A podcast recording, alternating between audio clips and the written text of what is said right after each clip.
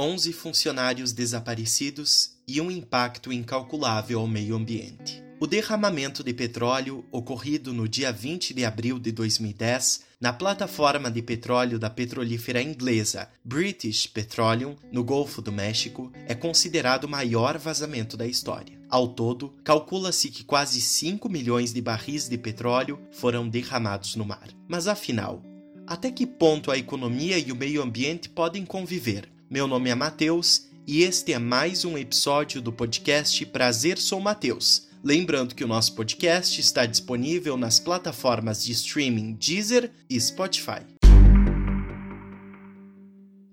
Para iniciarmos nossa discussão, tenho que informar que estou utilizando como base para este episódio o livro O que os economistas pensam sobre sustentabilidade.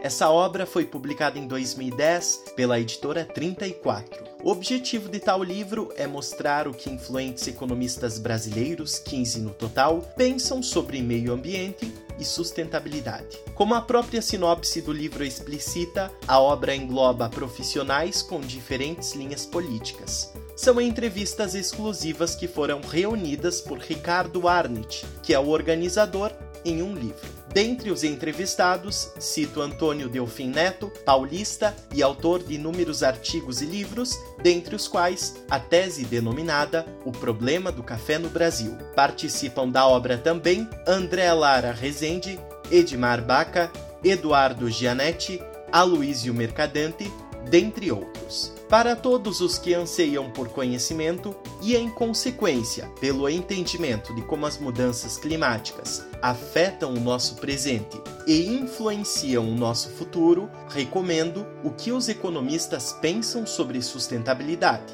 O livro físico está disponível para compra em várias plataformas de vendas. Cito duas aqui: Amazon e Estante Virtual. Mas chega de conversa e vamos para o tema de hoje. O primeiro conceito que vou apresentar para vocês e que talvez para alguns seja um clichê, mas para outros seja uma novidade, é que vivemos em um planeta. Um planeta que não é plano e nem esférico, é um geoide. Esse geoide em que vivemos possui uma finitude de recursos que são ceifados por empresas e organizações para assim alimentar a economia. Portanto, há um limite natural ao crescimento. O problema, conforme o economista Edmar Baca, é que a natureza é considerada um bem sem dono. Por ser um bem sem dono, quem tem o dever de controlar e administrar, portanto, são os governos. Acontece que uma má administração, ou até mesmo a ausência desta, consequencia que a natureza possa ser usada como se de graça fosse, ou seja, excessivamente. E agora, neste estágio da discussão, pode surgir um questionamento em você. Pode-se haver crescimento econômico, progresso social e ecologia? Economia e ecologia podem ser ajustadas? Antônio Delfim Neto cita que quando a indústria de produção de aço foi implantada, havia-se um alto nível de poluição gerada. Com o desenvolvimento da mesma, o grau de impacto foi minimizado, já que foram implementadas medidas corretivas, como o uso de filtros e a adoção de novas tecnologias. Ainda no mesmo assunto, Edmar Baca cita que não é só a produção econômica que afeta, que impacta o planeta e os seus recursos, mas também o número de pessoas e a expansão demográfica. Baca cita inclusive que a raiz do problema, no caso do Brasil, por exemplo, não está somente na industrialização promovida fortemente nos governos Vargas e militar, mas também no desmatamento e na expansão do gado.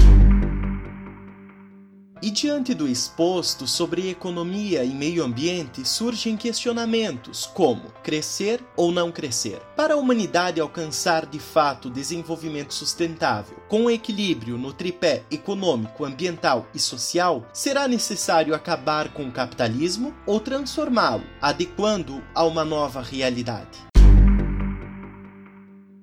Para finalizar o episódio de hoje, cito uma frase do escritor, jornalista, romancista, teatrólogo, contista e cronista Nelson Rodrigues. Disse ele: No Brasil, da discussão não nasce a luz, nascem perdigotos. Para que consigamos alcançar um desenvolvimento sustentável de fato, necessitamos superar impasses e construir consensos. A qualidade dos debates precisa evoluir. Destaco por fim que o nosso podcast está disponível nas plataformas de streaming Deezer e Spotify. Curta, siga, compartilhe. Você pode enviar sua dúvida, sua sugestão, seu elogio, sua crítica para o meu e-mail mateus.roso@sou.unijuí.edu.br. Este e-mail também está disponível na descrição do episódio. No Facebook no Instagram, você pode me encontrar como arroba prazer.